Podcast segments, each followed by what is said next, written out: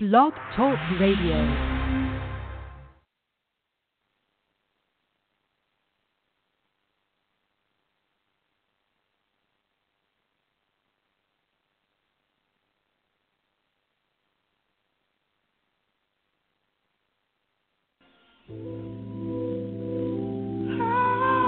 what up world, it's your boy Pretty Tony live right here on Blog Talk Radio. Can a player play?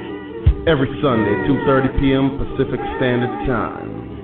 Check out the website, w w w dot players university s y g u dot com. Pick your copy up of the new book, Who Is She and What Is She to You by yours truly. Also get a copy of Playerology or Player Step Your Game Up from my trilogy, huh? Holla at your boy. One love. Pretty Tony. And I'm out.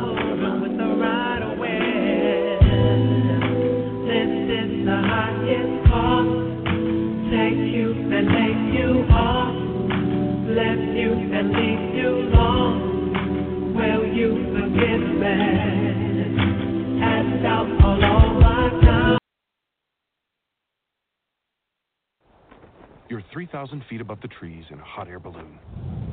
Your significant other gets down on one knee and pulls out a box containing a ring.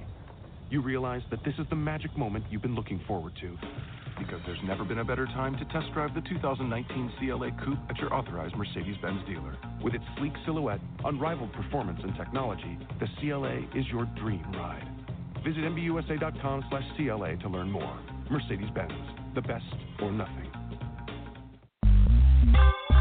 Yeah, yeah, old school. That's what I'm talking about. Listen, this ain't for everybody. Some of y'all need to hear this. I know you're in the trenches fighting, but check it out. I'm gonna put it down like this so I can help you things understand. Everything you're going through is all part of the master plan. Or what? You thought because you got saved everything was gonna be peaches and cream? You better wake up, son. Don't nothing come to a sleep but a dream. Faith without works is dead. Read your Bible. You know what it says. He who don't work don't eat. Blackers don't get fed. Huh, yeah. Jesus said he who puts his hands to the plow looks back the same ain't fit. Some of y'all ain't been in the kitchen five minutes and you about ready to quit. I ain't mad at ya, I'm just hitting you with the real. Huh. If you died for me and I was still tripping, now how you think that make you feel? Check this out, deep game, this here's deep. Huh. Some of y'all ain't sawing nothing but you started trying to reach. Huh. But after him who's able to possess your fathers by his glory. Struggle might be part of your testimony, but it ain't the end of the story. Now, the point is, this was prophesied way back in the day. Choir, sing your hook right here and see if the church can relate. I know we can make it.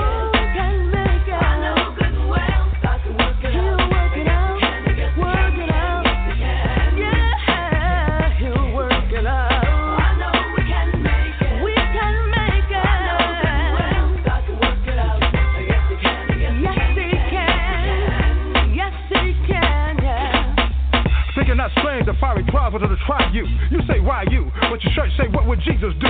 Why you asking if he ain't trying to do what he's saying? Huh? He told you he was going to have tribulations, but you thought he was playing. Huh? One minute you tell her how good God is and can't nobody beat the talk.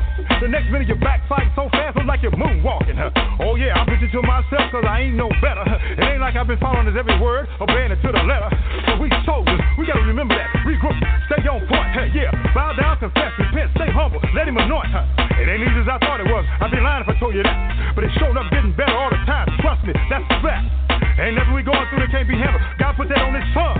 Like they say, you can shout now if you want to, because the battle's already won. So while you're going through the valley, don't even trip. You're going to be on top. Choir, sing the hook line one more again. This time you don't stop. I know we can make it. We can make it. I know good well. Start to work it out. Yes, we can. Yes, we can.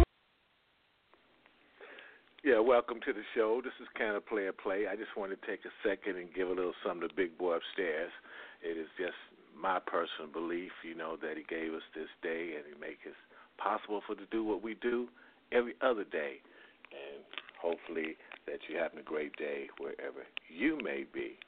Um, today we have a great show lined up for you today. We have this courageous uh, young lady, Jenny Maher, is going to be joining us to uh, tell us her story and talk to us about her book and uh her life journey.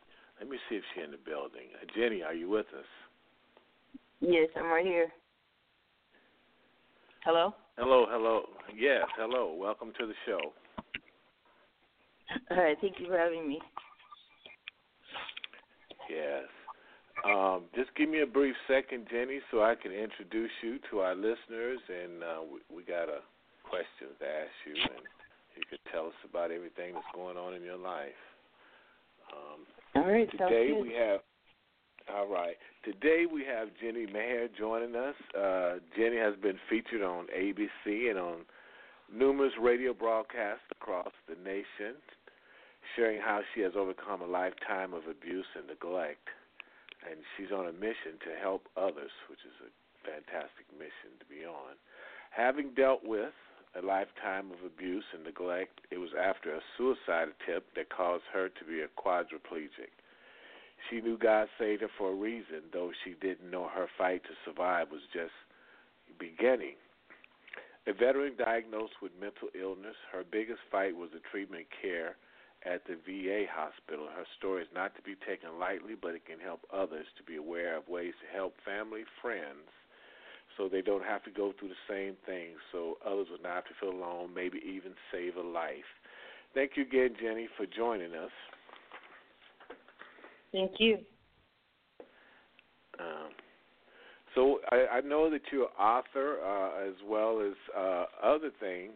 I guess we can start out by can you, uh, you summarizing your book, Finding Faith in Darkness. It's kind of hard to summarize. Um, it basically starts with uh, growing up with, as a child with my mom, bipolar, and not in and out of foster home when she got hospitalized. And there wasn't really a connection. There wasn't much Uh, affection or um, love in the atmosphere. So I basically uh, basically took care of myself and tried to take care of her to make things go smoothly without any screaming or yelling going on in the house. Basically, I felt like I was walking on eggshells. So it was stressful growing up unknowing. And at eighteen, I was Uh, kicked out of the house on my eighteenth birthday, and I was sent to live with a friend that I knew of at school. And because of that, I joined the Air Force, and I was in the Air Force for almost four years as a medical lab tech. And even there, uh, I had dealt with sexual and physical abuse in foster homes and in the military. So it was a struggle going, you know, I, I ended up getting medical di- medically discharged, and I was diagnosed with bipolar disorder and post-traumatic stress disorder and depression. And my life just, I just never really had, I never really had any friends or any, I didn't know how to talk to people, how to connect with people, because I didn't have it growing up. So I didn't know how to really get get close to people, so I always felt alone. And I, with the manic depression, I go through bouts of depression, and I didn't have a support system or anything, so it made it a lot harder. And up until the suicide attempt, I was in and out of hospitals. I was cutting on myself, and I, I had ulcers, I had migraines, I had nightmares. I mean, I was just a mess. And so it was after I was in contact with my mom just because she was the only real family I had. And even though it wasn't a positive, it was something. And she she finally basically kicked me out and and didn't want didn't want anything to do with me. And when that happened, she sent a lot of hurtful emails to me. And at, at that point, I just felt like I was all alone. I had nobody, that nobody cared about me, that nobody cared if I was living or dying, that nobody would probably even show up at my funeral. I just felt like there was nobody in the world that would I mattered to. So I uh, attempted to take my life by overdosing. And, um, I mean, it goes from there that I became a quadriplegic. And, I mean, finding faith in darkness is, is exactly what what I did. I mean, I was in the darkest, darkest you can go, and uh, it took a while after I became a quadriplegic before, you know, I was able to find that light, you know, in God. But um, It was through that, through that, that it was through that that um, I became, I became myself. I found, I found myself. I found through through faith and through God that um, all the all the pain and all the suffering that I've been treated with and gone through through everywhere I've been. I mean, through my whole life up until then, I've been felt like a target was constantly on my back, and that there was nothing I could do to get away from people hurting me. And so once um, I got connected with the church and I got felt accepted, I finally felt like people cared about me and were accepting me. And I started attending church. I didn't know, I'd never been religious. I'd never gone to church. I never opened a Bible before that. So I didn't really know. And at thirty-six, it was kind of embarrassing to learn or to ask questions. And um, God, thankfully, you know, brought a teacher, rever- reverend teacher into the hospital where I was at, who kind of helped me out and talked me through it. And um, I just watched on T V and learned. And then I, you know, would go to church and started going to Sunday school. And I started feeling the Holy Spirit come inside of me. And I just kept learning, and my faith just continued to grow, and I just felt stronger, and, and my, my whole demeanor and the way I presented on life was uh, the glass was half full instead of half empty. And even when bad things continue to happen, I mean, I was in car accidents. I've been, you know, I still had problems with caregivers and different things like that. But I always, you know, had trust and faith in the Lord that He's going to take care of me. And then I just leave it to Him, and I and leaving that burden in His hands, and, and realizing that all that I've been through and all that I've done in my past, that He's forgiven me, and that I can basically live through Him, through Jesus Christ, and His faith is what gets me through, and I trust in Him. So I, I know, and I could understand why all your experiences that you just mentioned would um, would you consider that was the primary motivation for you to write the book?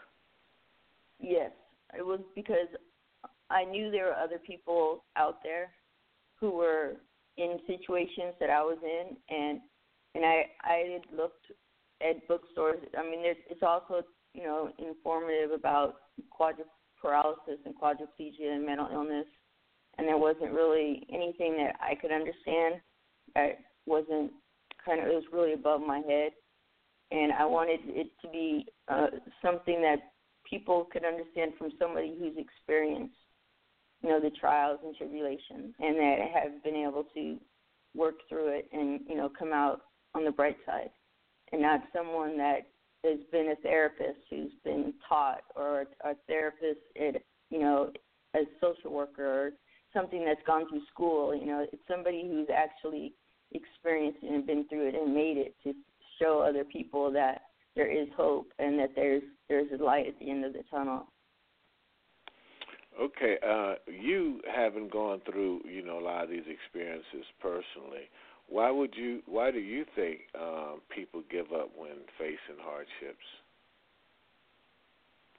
Sometimes it just gets overwhelming. I mean, some people. Some people, I mean, it depends on their life situation. You know, some people, they're, you know, held, given a pacifier their whole life, and then all of a sudden, you know, they're in a situation where they're not getting their money, they're not getting, you know, this and that, and then, you know, they're not used to, they're being taken care of their whole life, and then all of a sudden they don't have anything, and they, you know, they break. Or, you know, it could be something like me. You know, I, I just feel so alone and lost that I, There, I feel like there's no reason for me to be on this earth. You know, nobody would care if I was alive or dead. I'm not making making anything change. So, you know, I'm just like a piece of dirt, so who cares? You know, I mean, there's multiple reasons that people but give up. I, I mean, people I, I, give up I have, just from I have, hardship. I have, a, I, I have a question, because you just made a statement that you felt like a piece of dirt and who cares? And I guess my question is, even a piece of dirt have a function. It has a reason for being. Um, So I, I don't, I guess I'm trying to understand why would you think that you even needed somebody else to care about you other than yourself? Because that's, well, it wasn't just not caring about me. It was the fact that I, was, I wasn't living. I mean, I was existing. And, I mean, I was in depression. I was, you know, I, I couldn't sit still. I I was faced with migraines and, you know, uh, nightmares. I was on medication to to get to sleep, and I still have relentless migraines. I was depressed constantly. I could, didn't really want to eat or do anything. So I, I really, I can't say I was living. I was just like a lump on a log. And when you don't have, I didn't have, when you, it, it's a, it's like I said, if you don't have the feeling, you don't know the feeling of depression and the feeling of being overwhelmed and and lost and so lonely that you you don't feel like you need to, you should be living anymore, then it's not something that can be explained. It's a feeling, and it's that feeling that is just so overwhelming that your heart is just, it's just like it's not there. Right. Well, I'm sure we have some listeners out there could definitely um, relate. Uh, what was hardest for you, dealing with your paralysis or uh, your, your, your mental illness? I'd have to say, I mean, probably the the the mental aspect, just because, I mean, that's always going to be a part of you. It's always going to be affecting of you. I mean, even now, you know, my past, you know, things that I've not had in the past, not had that comfort or support, it affects me now, even though, you know, I, I know I have God and he's there for me. It's that the emotional is something that you can, you can grow and you can still, you know, get stable and happy and love, but there'll always be, you know, part of me that is, is hurt, that will be affected in different situations. Rather the physical, I mean, the physical is something that is, it's a regular thing that it's, it doesn't change. You know, it'll affect me in different ways, but it's the same, it's the same disability that I have. It's not going to change today or tomorrow. You know, it'll affect the different ways I do things that day or whatever. But emotionally, I mean, that gets affected through multiple effects by the by the sun rising or not. I mean, when you got too many cloudy days, it affects you. It affects you, you know, by different people around you. It affects you from what you see in the news. It affects you by people you're around. So, I mean, emotionally, it, I think emotionally is a lot more harder to um, get get used to or get adapted to than a physical disability. And do you think people judge you differently when they find out that you have uh, some form of disability? No. You mean physical or emotional? Well, both. Well, I mean, I'm in a wheelchair, so they know I'm I'm physically disabled. Right. So, I mean, a lot of people when they when they when they see me because because I do a lot on my own and I try to do as much as I can myself. I'm not cond- you know condoned to a power chair where I have other people get things for me and do things for me and, and feed me and everything like that. I try to do as much as I can for myself. So. I, I feel like I don't feel like I'm really disabled the way a quadriplegic usually is. So, I mean, that doesn't – people are pretty much impressed usually when they see me. So it's more the um, emotional because I, I tend to um, hold back, try to like not let people know that when there's lots of things bothering me, and um, sometimes that could – that can be not a lot of times that cannot be a good thing because you hold that in and then something happens small and all of a sudden it's like you're you're blubbering or yeah. whatever, you know, versus, you, you know, you talk about at the wrong things, time. Right, yeah, it all comes out. So versus, you know, talking about things when they're little so they don't build up into this huge wall that, you know, gets falling down all over you. It makes it a lot easier. But those are skills that, you know, I'm still learning. You know, they're not skills that I was I was born with. And I, they weren't skills that I was raised to. I had to, you know, teach them and learn from them myself. So because, like I said, because I didn't have that bondage, because I didn't have that, you know, motherhood or, or parent where they tuck you in or they give you a hug or kiss or anything, they tell you they love you, you know, or or just people skills, you know, where I know how to talk about how I feel. So it was all held in. So it's it's still learning, but I've gotten a lot better. That's fantastic. Um, let me see. I think we had some more questions here for you. How how did you feel uh, Pariah's changed your perspective toward life? Do you feel like it uh, made you become a little bit more focused? I mean, did it give you Uh, uh, uh, the will to live that you were lacking before? Well, that didn't that didn't give me the will to live. It was God that gave me the will to live.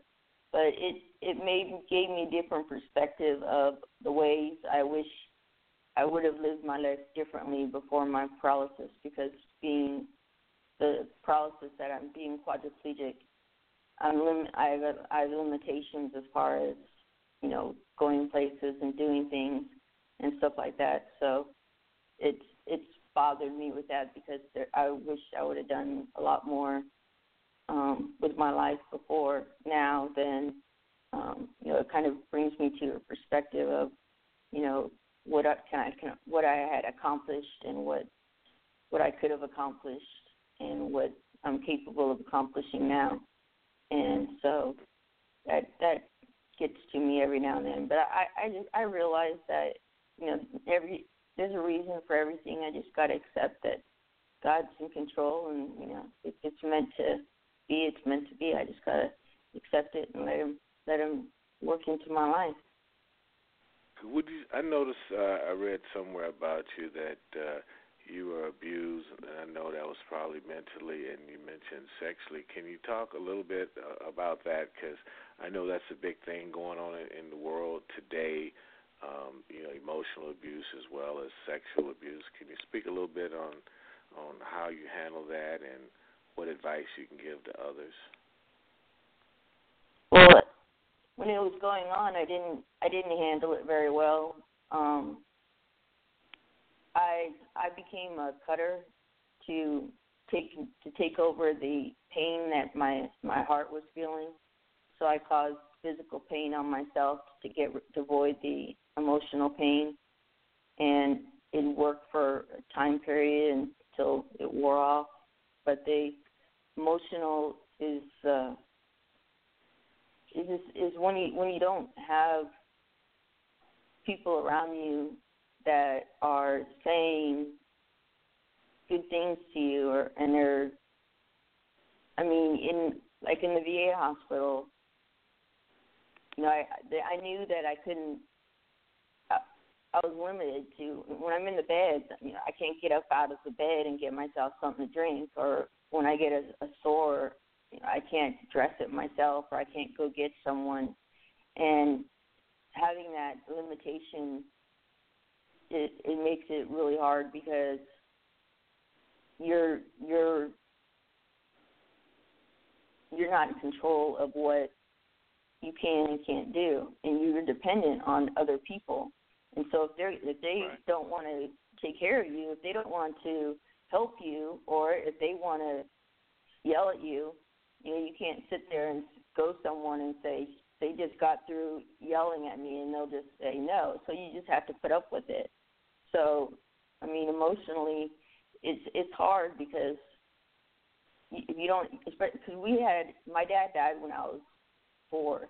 So it's just my mom, my brother, and me. My brother left when I was twelve. So, so, so I basically took care of myself, took care of her, and that was it. And I, I didn't know what was life was like to be tucked in. I didn't know what life was like to, you know, have a boo-boo and go to your mom and your mom, you know, give you a hug and kiss it better. I didn't know any of that. So growing up, I didn't know what it was like to be loved and be taken care of by your mom. I took care of her. And so when it she, so when she it had a bipolar disorder as well, didn't she? Yes, yes. And so she did not, and she was abused when she was younger. So she didn't, she didn't. I don't think she knew how to love. And so her only way of, of showing caring for us was by at, at birthdays and holidays. She'd buy the presents, but that was about it. But it was the emotional that was, I feel, is more important than, you know, physical. And not having any of that, I mean, even when I was older, even after I got paralyzed and she was came back into my life, I mean, there were times when I was going through things in the nursing home and I just asked her, can I talk to you? And she'd be like, no. And just to know that you can't talk to your mom doesn't care to talk to you. I mean, that's your mom, and that's all you have. I mean, if it was a stranger, it'd be something different, but that's your mom, you know. And so it was like when your mom doesn't care about you or what you what you what you're experiencing, just, you know, don't telling you don't say anything to get into trouble, but, you know, not, you know, we need to take care of this because they shouldn't be treating you badly. So when you don't have anyone on your side, it makes it that much harder because now you have to deal with these people treating you wrongly. And, I mean, I could have died if I would have stayed there from the infections and from the sores. I mean, there's a couple of times I almost did die, and but and they they wouldn't have even cared. And to know that wow. There's people that are caregivers that work at a V A hospital that are caregivers that don't even care enough to take care of what your job is. I mean, what's the point of being a caregiver? You're not going to do anything but make it worse for the person. I mean, I've been okay. in so many V A hospitals. I try to thank people that work in those schools. Yeah, I think people that work in those capacities for uh, long periods of time really become jaded and, and calluses. So it seems like they forget, um, like you're saying, what their job is. They forget how to care. Also, people think that it's an easy job. And they think it's an easy – some people think it's an easy job. They think it's like you see on T V, you know, sitting and walking with someone – making a meal, playing games, you know, stuff like that. It's not work where you got to take care of someone. You got to get them up. You got to get them dressed. You got to get them taken care of. You got to tend to their needs and wants, and sometimes you have to deal with their attitude. People think it's an easy job, and it's not an easy job. Some people are great at it. They're they're great caregivers. There's a lot of great caregivers out there that has changed my life around, that are loving and caring and will bend over backwards for you. But then there's those that just they don't they don't have it in them, and they shouldn't be in that kind of a position. But I mean, there's right. still great caregivers out there. But it's just, you know, it, it, unfortunately, those not so good ones tend to overgo with the not with the great ones, and uh, right. it's not. So. But yeah, that, so I, I mean that. that, that So I guess that was leading into our, our, our next question, and you kind of touched on it uh, with some of your horror stories with uh, different therapists. Uh, I guess that was you touched on that briefly. Uh, what advice would you give our listeners if they run up on a therapist that was neglectful? I mean, you gotta. You know, I I, re- I realize it's, it's it's sad, but sometimes. Talking to the supervisor got me in more trouble than than just saying anything. But, I mean, you got to tell your friends or your family member to to guide, to help, because without that, there's – and leaving – I've been in situations where I was in a – it was like a home family help where you live at, the, at a person's home, and – people think that it's a person's home, so they're going to be treated right. It's better than a nursing home. And they actually were treated worse. And because these people had dementia and Alzheimer's, they couldn't defend themselves.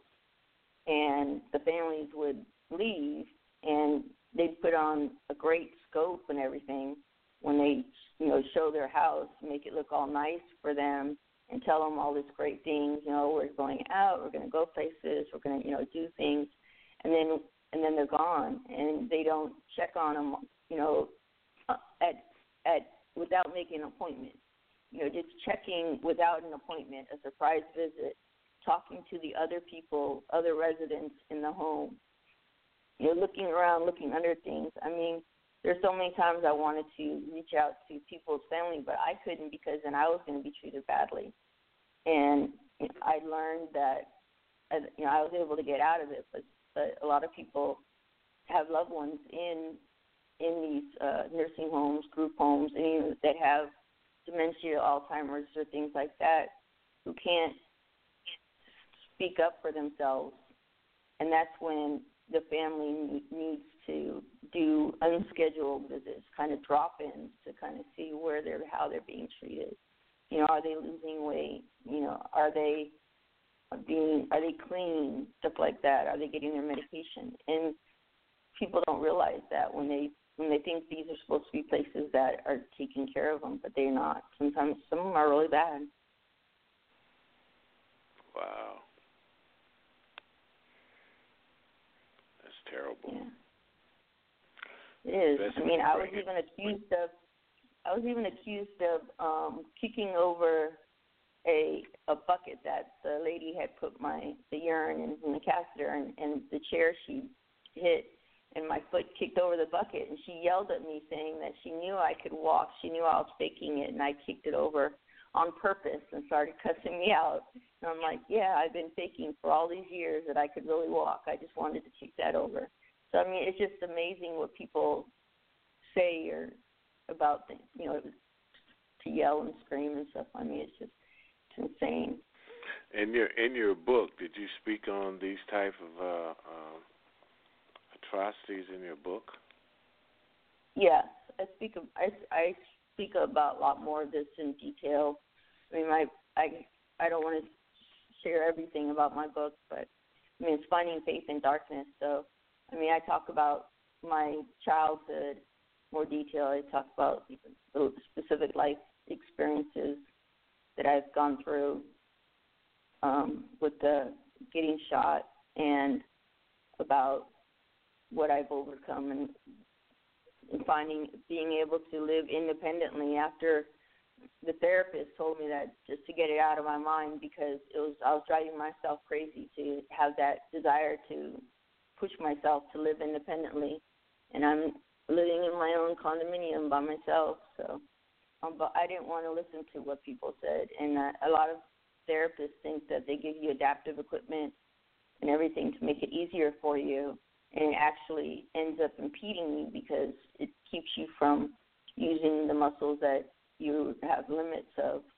And so there's a lot in my book that I talk about of and for, for physical, mental disabilities, for caregivers, for family members, of you know how to help them or what they're going through to understand what it's like that they just can't say for themselves to understand better.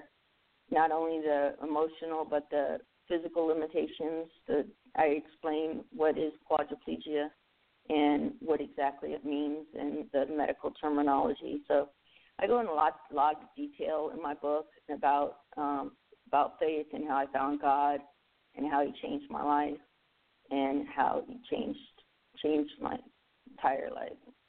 And just, what, just I mean... What was, uh, what was the breakthrough moment uh, that occurred in your life um, that made you decide that you wanted to do more? Was that when you uh, found the church? Yeah, or the another first, period, the, another it was time. the beginning. It was the beginning when I found when I was in the church was the beginning because I was finally accepted and finally people were coming up to me saying it's nice to be for you to be here. I'm happy to see you here, and I didn't. I was was not seeing any of that, and then it was I was open up. I had been open up to. I believed there was a God. I didn't believe in God. And so I was open. So little things that happened, like during really hard moments, uh, there was instances where um, people would say something or do something, and it was kind of those moments like, hmm, you know, what? Maybe God is watching out for me. And then it, and there was just little, I was really open, and I, I, the more I started learning and praying and talking to people, I got closer in my church. And uh, but I was, it was at church that I've been going to church and just listening to the songs and being around people accepting me that I finally felt felt the love that I've been desiring for so long, and it, it just it just kind of hit me, and I just felt the Holy Spirit hit me, and it was just like, it was like my heart just warmed up from cold spell, and I just never looked back. Oh, great, great. So tell us, um, what do you hope your readers will take away after they read your book? I hope they, I hope they learn something from it. I hope they can learn, learn to, you know, that, that they can make their life better and and find ways to reach out to help other people, and that they, I mean, it's not about finding a religion, but I, I would like, it would be nice if they would find God and, and find the faith that, that I found, and to trust in him, to realize that he does love you and that he is caring for you, and, and he is there for you, even though you might be going through some really terrible, terrible events or times at a time, and you think that, you know, this life's not worth, and, you know, God, you know, even though there's been catastrophes and killings and things, you know, God is still there. God is, he's still there with you. It's just sometimes it takes a little bit to find that opening to reach out to him, and, and having that faith. And we get tested. We don't realize it, but we get tested. And, I mean, Job got tested. And it's, you know, the Satan comes in, and he, he tries to take us, take away us from from God and, and being close to him. And, and he, he's tough. And he, he does whatever he can to try to take us away from God. And we don't realize it. We don't give Satan enough credit. But, you know, we, having faith and trusting people and, and letting people know that, you know, it's okay to have a mental illness, have physical disability. You don't have to go through it alone. But but it's also what I didn't what I realized was most of my uh, school age years, I wanted so much for. I mean, I had teachers knew about my situation, and they they were available to talk to me, but I did not know how to just go to somebody and say, I need to talk. I could not say those simple words, I need to talk to you, because I felt that people were too busy. I didn't want to burden someone else with my problems. I didn't want to, you know, they had their own lives. They had things they had to do. I didn't want to be a problem to them. And I had wished so many times that somebody would just come over to me and just sit with me, just watch T V with me. You know, didn't have to talk about anything particular, just be there with me and know that, you know, you care about me. And I think a lot of people think that when somebody says who's going through depression or physical or mental disabilities, when they say, I want you to leave me alone, leave me alone, you're really, they're really not saying that. They're saying leave me alone, but it's kind of like a test. It's confusing. It's a test to say, if I kick you out and you come back, then that shows that you really care about me. Because if I were to just say, I need you and you come, then you're coming because I'm asking you, not because you want right. to. It, it's confusing, right. but it's, and that's what I did. And it wasn't just because I didn't want anyone to help me or want anyone to be around me. I mean, I really didn't want, I knew people that had lives, and I didn't want to take their time up and stuff like that. So, I mean, people who have friends and family who are fighting something, you know, it's just going over to them and, you know, talking about a T V show, a movie, something like that, playing a card game. It doesn't have to be talking about the problems or talking about what the issues are. Sometimes you need to forget about that and talk about something else. but it's also getting out and getting out of the house and getting out and, you know, journaling, or I paint, and doing something to get your emotions out when you can't talk. So painting, you know, working out, writing, playing music, singing, you know, anything that can you can express yourself in a way that is healthy without, you know, hurting yourself. And get going out to a coffee shop, sitting and having coffee out, you know, just outside where it's sunny, sitting out in the sun for a little while, or just, you know, just getting out of the house and just walking around. Sometimes that's all, you know, just a change in in where you are can help. So I hope that with my book, with sharing the different skills that I've learned throughout my life, that it'll help other people and other families who are helping, trying to help other people, that they can maybe, you know, save them or just help them. Right. Jenny, I think we have another caller that may want to join us. Let me let them in. seven oh two, you're on. Hi. I have a question um, for Jenny. I was wondering, the facility that you were in, did were you around a lot of people that had Alzheimer and dementia and older people? Um, I have a mom that's ninety-three years old, and we were considering putting her in a, a facility that would have twenty-four hour care for her. And my concern was how she would react being there. Um, I, I heard you when you said you have to check out the place to make sure that they they are taking care of your loved one.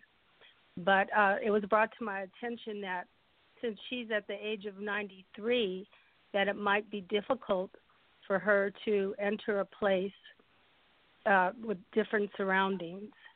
So that's why I'm wondering, have you experienced any of that with with uh, ever whatever facility that you were at? Yeah, when I was at the the home home place that had the Alzheimer's and dementia patients, whenever the the client, and they were usually older women, when when they came into a new place without anyone around, they usually would deplete. They usually would either not eat, or they would not. They wouldn't be using the bathroom like they usually were, or they wouldn't okay, be and that's you know, exactly cleaned up. What I heard. Yeah, that, that's and, exactly and especially what when they have their routine and their family around them usual, on a usual basis, it makes it a lot harder for them to understand that. It makes it harder when the family's around more? No, it makes it when they do have them around and then they don't. It makes them oh, it makes it a lot harder. So, especially, I mean, you've, you've heard about when, you know, husband and wives who've been married for fifty, sixty years, and one of them dies and the other one just breaks down. You know, they have that, they're used to having that support around them, and then now they're putting in a place, and especially, I don't know what how progressed um, your mother is, but depending on the progression of it is, you know, if she's not capable of speaking or saying the things that she needs, then it, it makes it that much harder, because you guys know what she needs by the way she acts and the way she looks and different things like that. A caregiver or an agency or someone, they're not going to be able to take the time to learn that kind of stuff. Um, so, she's not that far yet. Um, she recognizes people, and she she does know how to ask for things. It's just that I see that she gets it a little Uh, w- when she wants one thing, it's hard for her to express exactly what it is, and she may say it a little backwards. Um, but right. I do. Well, if you could go this, to the facility and stay there, stay with them. Sometimes they usually let you stay with them for the first day or two, so that mm-hmm. you that you can both get acclimated to it. And I mean, if it's a good facility, they should be able to work with you and her together. If they're not willing to work with you guys, don't waste your time. They should be. They should understand what it is, and then you know she'll. There should be different schedules so she could have a routine and different things going on that she might like, and, and just you being around her for the first couple days or something until she gets used to it. Then it'll probably make it a whole lot easier. Right. I I have come to a decision that um, between me and my brother and, and my sisters that we will not put her into uh, a facility because of um, we don't want her to get any worse. And, and I know that it, it won't get better at the age that she is, but I just right. like it to maintain. And, and we just come to, to find out that there's nobody that gives better love than being at home. No. Or, or with one no, of uh, home is always the best place to be. Mm-hmm. Uh, but it was just, bouncing you, back you, and forth in our minds about that. But you're, yeah, I mean, everyone you just, you I, I speak yourself, with, you have your belongings, you have all your comfort is right there at your house that you've had been there forever. So, I mean, it's, it's whenever I go in the hospital, I can't stand being in the hospital. I mean, I just want to get back home where I have my stuff. You know, so mm-hmm. family's always better. Mm-hmm. I said earlier that I appreciate the show. Um, just listening to you express yourself about how you feel and uh, and how you felt back then and how you've become stronger, because I'm battling that now, trying to understand her feelings and being patient. And I think that's yeah. a, a, one very important factor, to be patient with somebody that, that yeah. has a disability, and uh, try and understand them. And uh, that's what I pray for myself, to just to be more patient yeah. with her, to understand. And if you have to, take a break. You know, if you need to take a break, you know, get out. You need time for yourself, too. You might, if you need to hire a caregiver to help you out, that's fine. You know, I know people who live at home, but they have a caregiver that sits with them for certain many hours out of the day so they can go off and do things by themselves to give themselves a break. So, I mean, yeah. that might work, to have a caregiver I, I come to your house. I thought about that, too, but in this situation, it, it really wouldn't work. I mean, it would work somewhat, but she lives by herself. Um, she she can get around, but that memory that that's going on with inside that brain, she forgets so much that I'm afraid that, you know, she might try to cook something or boil some water and just forget about things like that. Um, it's just dangerous at, at, at her age to be left alone at all. So with a caregiver, right. of course, great help, but we're, we have to uh, have twenty-four hour care for her now. And I was just listening, and, and you just touched on some things that just confirm that what the decision that I made is the right one. Well, oh, good. Thank you. Thank you. Thank you. Thank you. Thank you so very much. I just have to say also that it's a whole lot of people that forget to turn off the water and stuff, though. Yeah. But people hey, also have to realize that they're them. not robots. Yeah, yeah. So, Jenny, what, what, what else do you have next in store for you?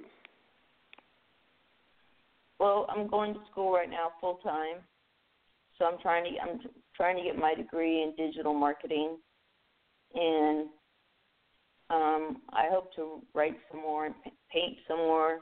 Hope to open up a, a studio for my paintings that I have on Instagram and on my website. My website's uh, w w w dot the mind body and spirit dot net, where I have a lot of my paintings and um, like different connections that, and just keep going day by living day by day and try not to live in the past, but you keep moving forward. And so that's always positive. That's what kind of what, keeping busy. What what kind of paintings are you doing? Are there? Uh, I do acrylic, people? but I do I have all different kinds of paintings. I do mostly, I do, I do, sheesh, I do abstract, I've done um, butterflies and trees and sunsets and and religious, and I mean, I have all kinds there. If you go to my website, you can, find, you can see them, uh, the mind body spirit dot net. And you're saying that you have another uh, a book in the works, that you, you're writing something else? Yeah, I'm, I'm contemplating a couple of different areas of writing, but I kind of have to put some things on hold because I'm right now I'm going full-time in school, and uh, things take a little bit longer for me than uh, some regular people writing things out. So it takes me a little bit extra time. So I'm focusing on that right now and just keeping with my faith in God, trying to spread the word to help other people. I think that's a, a, a valiant mission right there, and I think if more people on this planet of ours took a little bit more time to uh, reach out and help others, it, it would really change a lot um, quickly. Uh, that's one thing that... Uh, I mean, it's I'm funny. A lot of people don't even know who their neighbors are. They've been living there for ten, fifteen years, and they never don't even know their neighbor's name. Going out and saying hello, you know, how you doing? Meeting your neighbor is, is just the beginning of, you know, reaching out to other people. It doesn't have to be something big and heroic or anything. You know, opening a door, greeting somebody with a hello, and, you know, it's just simple things that people think that they have to go way above and beyond.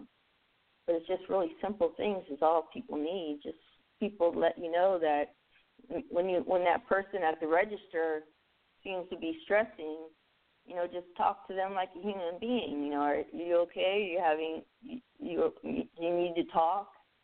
You know, people stress off of, and with the holidays coming, that's going to be real stressful. But it's just talking to people and letting people know that you're there for them and that you're you're open to listen. It's, it's, leaves it open to a lot of connections that we need to connect to each other. We need to love each other and accept each other as for who, all our faults and issues that we have, but not in a, in a negative way, in positive ways. And finding that way is important. Well, hopefully we can continue to get the word out. And, um, um, you know, a lot of times I, I take things for granted, but I am grateful and thankful that I have this show where I can reach out and, you know, touch people like yourself, and, right. and, and do my yeah. little bit to get to get the word out. You know, um, use mm-hmm. the platform in a positive way to, to get the word out, and that's all we can do exactly. is try, and hopefully somebody somewhere, you know, get the you know get the memo. You know, it's it's unfortunate that you know the times that we live in, people are so busy um, surviving. Mm-hmm. And in trying to survive um, constantly, you know, they forget to live. Right. You know, so when, so when they get to forget to live, you know, they forget the little small things like you're saying, um, to to know your neighbors, meet your neighbors, know their name, or or even take time to smell a rose if you would. Exactly. It doesn't take much. I mean, you don't have to be an author. You don't have to be an artist. You don't have to be a radio broadcaster. You don't have to. You don't have to do all that. You know, just saying hello to somebody and waving as a instead of honking your horn, just giving a nice wave, playing the music, and singing a song to get get the vibes going. You know, it's just the little things that we we take for granted that we need to point out to, not the violence and the hatred and the anger that we have amongst us and amongst each other within the world. You know, and a lot of, a lot of times people hold hold in from the past so much. And when you hold all that in from the past, you can't live on in your life for what you have. You have to forgive and be willing to let go and let go what that you've lost and just move on with what you have now so you can live your life fully. So they can't get rid of that old baggage, that old luggage, huh? Mm-hmm. You know, you can't carry that, all that luggage with you. It gets heavier and heavier and heavier. At some point, you got to let it go, or it's going to pull you down. But forgiveness, forgiveness is a is a strong word. People don't don't think about it, but forgiveness is big. And if you can't forgive, if you can't forgive others, you can't forgive yourself. Who can you forgive? Well, it's hard, Jenny, because like you said, it's easier said than done.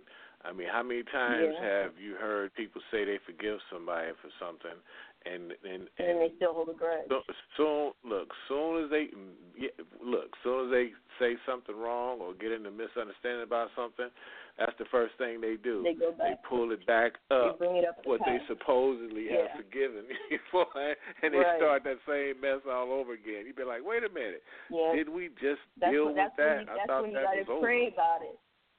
That's when you got to pray about it. That's when you got to pray about it and ask God to, to help you, to give you some guidance to let go of that baggage. I mean, I've done it. I've done it myself. I used to do the same thing. I, I used to pray to God. I was like, God, please help me to let go. Let me forgive this person. It, you, you, prayer goes a long way. Prayer, He's there. He's listening. The Almighty. And you pray and you have your heart in it, and He answers. And I don't know how many times I've, I've prayed. And you might not get the answer when you want it, but you know that's that's not your choosing. That's His choosing. And there's some, been so many instances that I've written in my book where I wanted it to go one direction, and because it didn't go that direction, I thought my life was over. And then I find out years later that if it would have gone that direction, I would have had my life would have been totally different for the worse. But it's something that I wouldn't know, something God knew, and I had to trust in Him. And I've learned that now I trust in Him because I know He's not going to put me down. He's not going to lead me in the wrong direction. So I just know I know well, He's got my back. That's definitely a lesson learned, you know, and people talk about faith, yeah. but faith is the belief in that which is unseen. Um, we, mm-hmm. we talk about it, but, um, again, that, that's a, an exercise, and I guess for me, I know I'm a work in progress. We're all a work in progress. But every, yeah, but every day. If you weren't a work in progress, you'd be God. That's true. That's true. But there's a lot yeah. of folks that are in a lot of folks that are in denial, and I do try to get yeah. up every day and try to be the best person that I could be in spite of everything else. And I do try to purge my mind on a regular basis, you know, so I don't carry things around in my mind. And that's where the that's where the journaling. Yeah, that's where the journaling comes in. You know, write it down. You got to get it out somehow. You got to express it somehow. So that's when you do the journaling or writing or doing it in song or in a painting or, you know, something, talk to yourself or whatever. You know, you got it's got to come out somehow, but it's not going to come out in a healthy way. It's going to come out in an unhealthy way. So that's why that's when it comes to, you know, you do your your working out or something to get that feelings out. You know, if you can't talk to someone, journal or sing or make up a song or, you know, do something to, to to talk to the T V, you know, something to get it out of you. Mm-mm. Last time I talked to the T V, it started talking back. Uh-oh. No, you don't want that. Just yell at it. Why do you do that? What's wrong with you? You know, you got to get it out. You know, you, you can't harbor all that, or you harbor it, and it's just, you won't be living. You'll be existing like I was. And that's not living. That's just being there. Right. That's so true. Well, Jenny, we're down to the last parent. couple. I'm, I'm sorry. Go ahead and finish. So especially if you're a parent that has children that going through tough times, that, you know, divorce or something tough, and they think that your children, to hide it from your children, it's better off because they don't know. Children always know. You know, these teenagers, they know, they, you know, and they think as a teenager, they're teenagers. Leave them alone. Let them, you know, go wild. But they're doing that wild things to get your attention. And right. children know about everything, and, and kids just want to be loved. And when your families are going through divorce and different things like that, they think that they're holding it together for the sake of the children, and actually it's making it worse. I mean, I'm not for divorce, but you know, got to get some therapy and stuff in, or talk to each other, right. you know, get the whole family in as one. And, I mean, people don't understand it's families. I mean, we're so stuck to our phone with texts and no talking anymore. So, I mean, talk, communication is the key to happiness, I'd say. Right. And I agree. And, and Jenny, we're down to the last minute of the show, and I want to thank you again. I don't want to cut off on us, but I want to thank you again for taking time to Um, share your story with us, and we're definitely going to hope our listeners go out and pick up your book, Finding Faith in Darkness, and uh, we want you to come back and join us in the near future. It can be found on Amazon, on Amazon, Barnes and Noble, or you can go to my website, mindbody, the mind body and spirit dot net, and you can find it there. All righty. And thanks again for joining us, Jenny. Thank you for taking for having me on the show.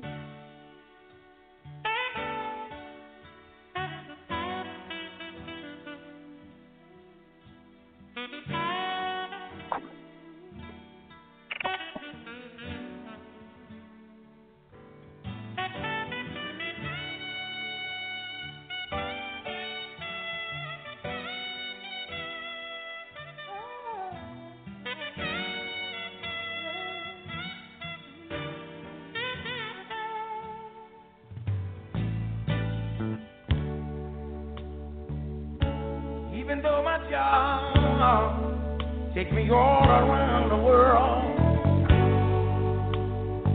Oh, I'll be the first to admit that I've had the fun with some of the prettiest girls. But temptation gets strong sometimes. But if it lasts too long, oh, you always seem to call me at the right time, saying, oh, baby, be strong.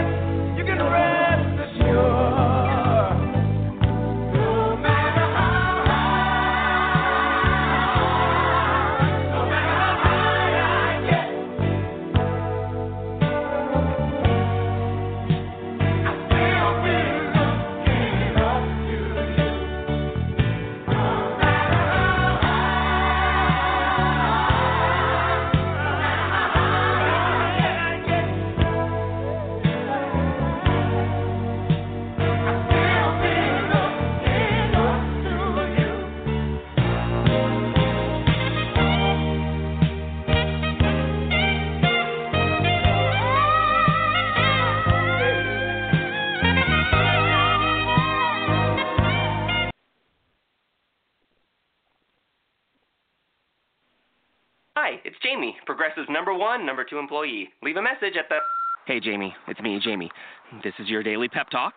I know it's been rough going ever since people found out about your a cappella group, Mad Harmony, but you will bounce back.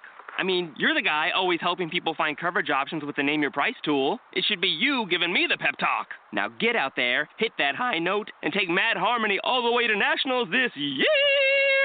Sorry, this is pitchy. Progressive Casualty Insurance Company and Affiliates. Price and coverage match limited by state law. You've been called to the C E O's office. You've been busting your hump all year.